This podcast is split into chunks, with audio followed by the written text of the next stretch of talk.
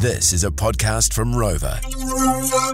All right, well, I found me good old mate Craig Wiggy Wiggins round the fencing site, of course, um, and uh, gee, she's all go here. Uh, Craig, great to have you on the show, and uh, once again, of course, our regular catch up, but you know, one on one, in the flesh, sun shining, Mystery Creek.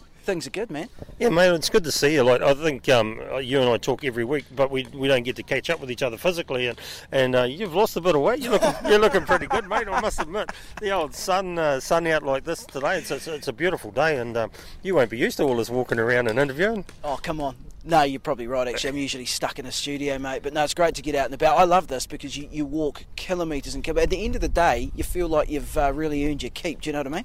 Yeah, definitely. Um, yeah, it's a good place to get sore knees and ankles, though. But uh, look, it's great. Um, we're here at the fencing competition, and, and it's one of the biggest parts of the field days. Uh, there's been a couple of days of heats up till now, and now we've got uh, the finals starting to come through. We've got the cadets here from a lot of the training colleges, including uh, some young people from the Primary Industry Academy at Geraldine, who uh, you and I have talked about regularly. Sarah Foley Smith's here as well. I see her just walking around over there, keeping an eye on things. But um, so the cadets are putting up a, uh two-wire electric fence over 30 metres, and then in the other lanes, uh, the other competition is the Bill Schuler competition, and they're putting up. Uh, uh, 40 metres of three wire electric fence, and um, the, the Bill Schuler is for those that just missed out on the finals for the Wiremark golden pliers. So the next layer of uh, fencing competitors down. Heaps of new competitors turned up for the heats, and this year in the Silver Spades doubles competition, there's a team flowing out from England to have a go. So Oh, fantastic. that's the first time in, in 50 odd years of fencing competitions, or 60 odd years, whatever it is. Um, that we've had an international team come out, and uh, it's Tato Tato. We're going to send a team over to England uh, for their big competition uh, from the winners of this as well. So, uh, this is three or four days of fencing competitions, uh, gut busting stuff. Um, you know, the, the Wiremarks uh, individual event, the Golden Pliers, they put up uh, 50 metres of fence.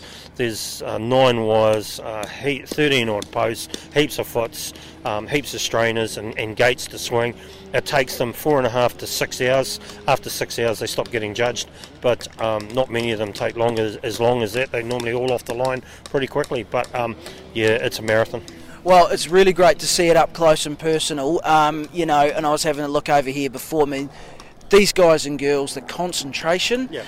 um, the uh, skill level is extraordinary. I was just having a look at exactly what they're doing here, how they go through the process, and while there's obviously a way to do it and do it right, it's like uh, it's like a bowling action. You know, it's there's one way to do it, but everyone's got their unique take on it. And uh, I've just seen the different ways that people are going about doing this stuff here. The sweat pouring off the brow. She's great stuff. Yeah, you, you're just watching the cadets here, the Silver Staple cadets, but but the, Boys too, yeah, yeah, yeah. but it's quite um it's quite amazing to watch just how well trained they are. Some of these cadets are only sort of 18 and younger, um, and they're in their first years of competition.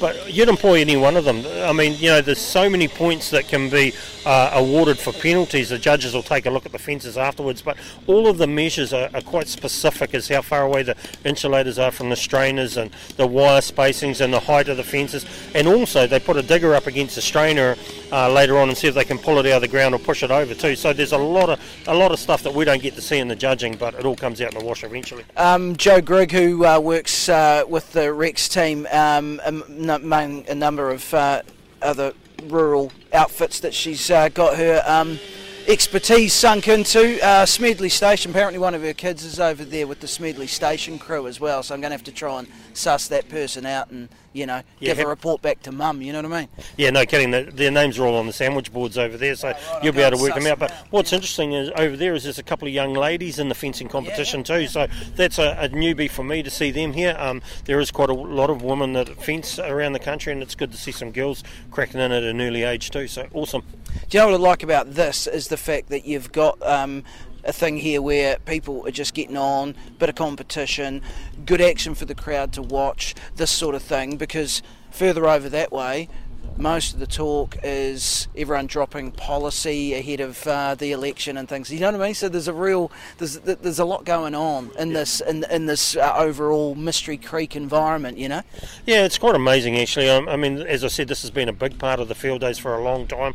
Uh, Craig Graham, who you can hear in the background announcing, his father helped set up the field days originally, and one thing he always wanted was fencing, and they've looked after us really really well. Um, and uh, we've got a good site here next to tractor pulling, and it's definitely somewhere you can come and have a look and talk to some of the people that are competing or the judges, and maybe tidy up your own fencing as well. Yeah, yeah, absolutely. Yeah, it's uh, it's great. It's just on the outskirts. If you're floating around, come out to the outskirts. You know, um, because over you by the river. over by the river, exactly. Well, you need you need the you need the space, you need the ground, right? Um, how long are you here for? All, the whole the whole shooting box, are you? Yeah, mate. We've um, I'm here. I flew in last night, and I've got Wednesday doing this today. Yeah. Uh, tomorrow is the Golden Pliers, and Friday is the Silver Spades.